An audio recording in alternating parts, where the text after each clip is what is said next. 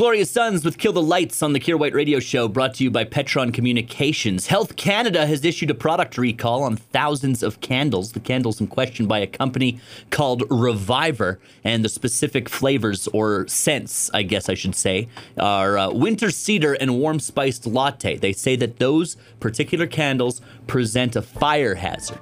So I guess if you have those candles, throw them away. But also, like, not to be that guy. But don't all candles technically constitute a fire hazard? Like, th- that's their primary function. They're wax covered in fire. And if you leave it unattended and unfortunate things happen, they start larger fires.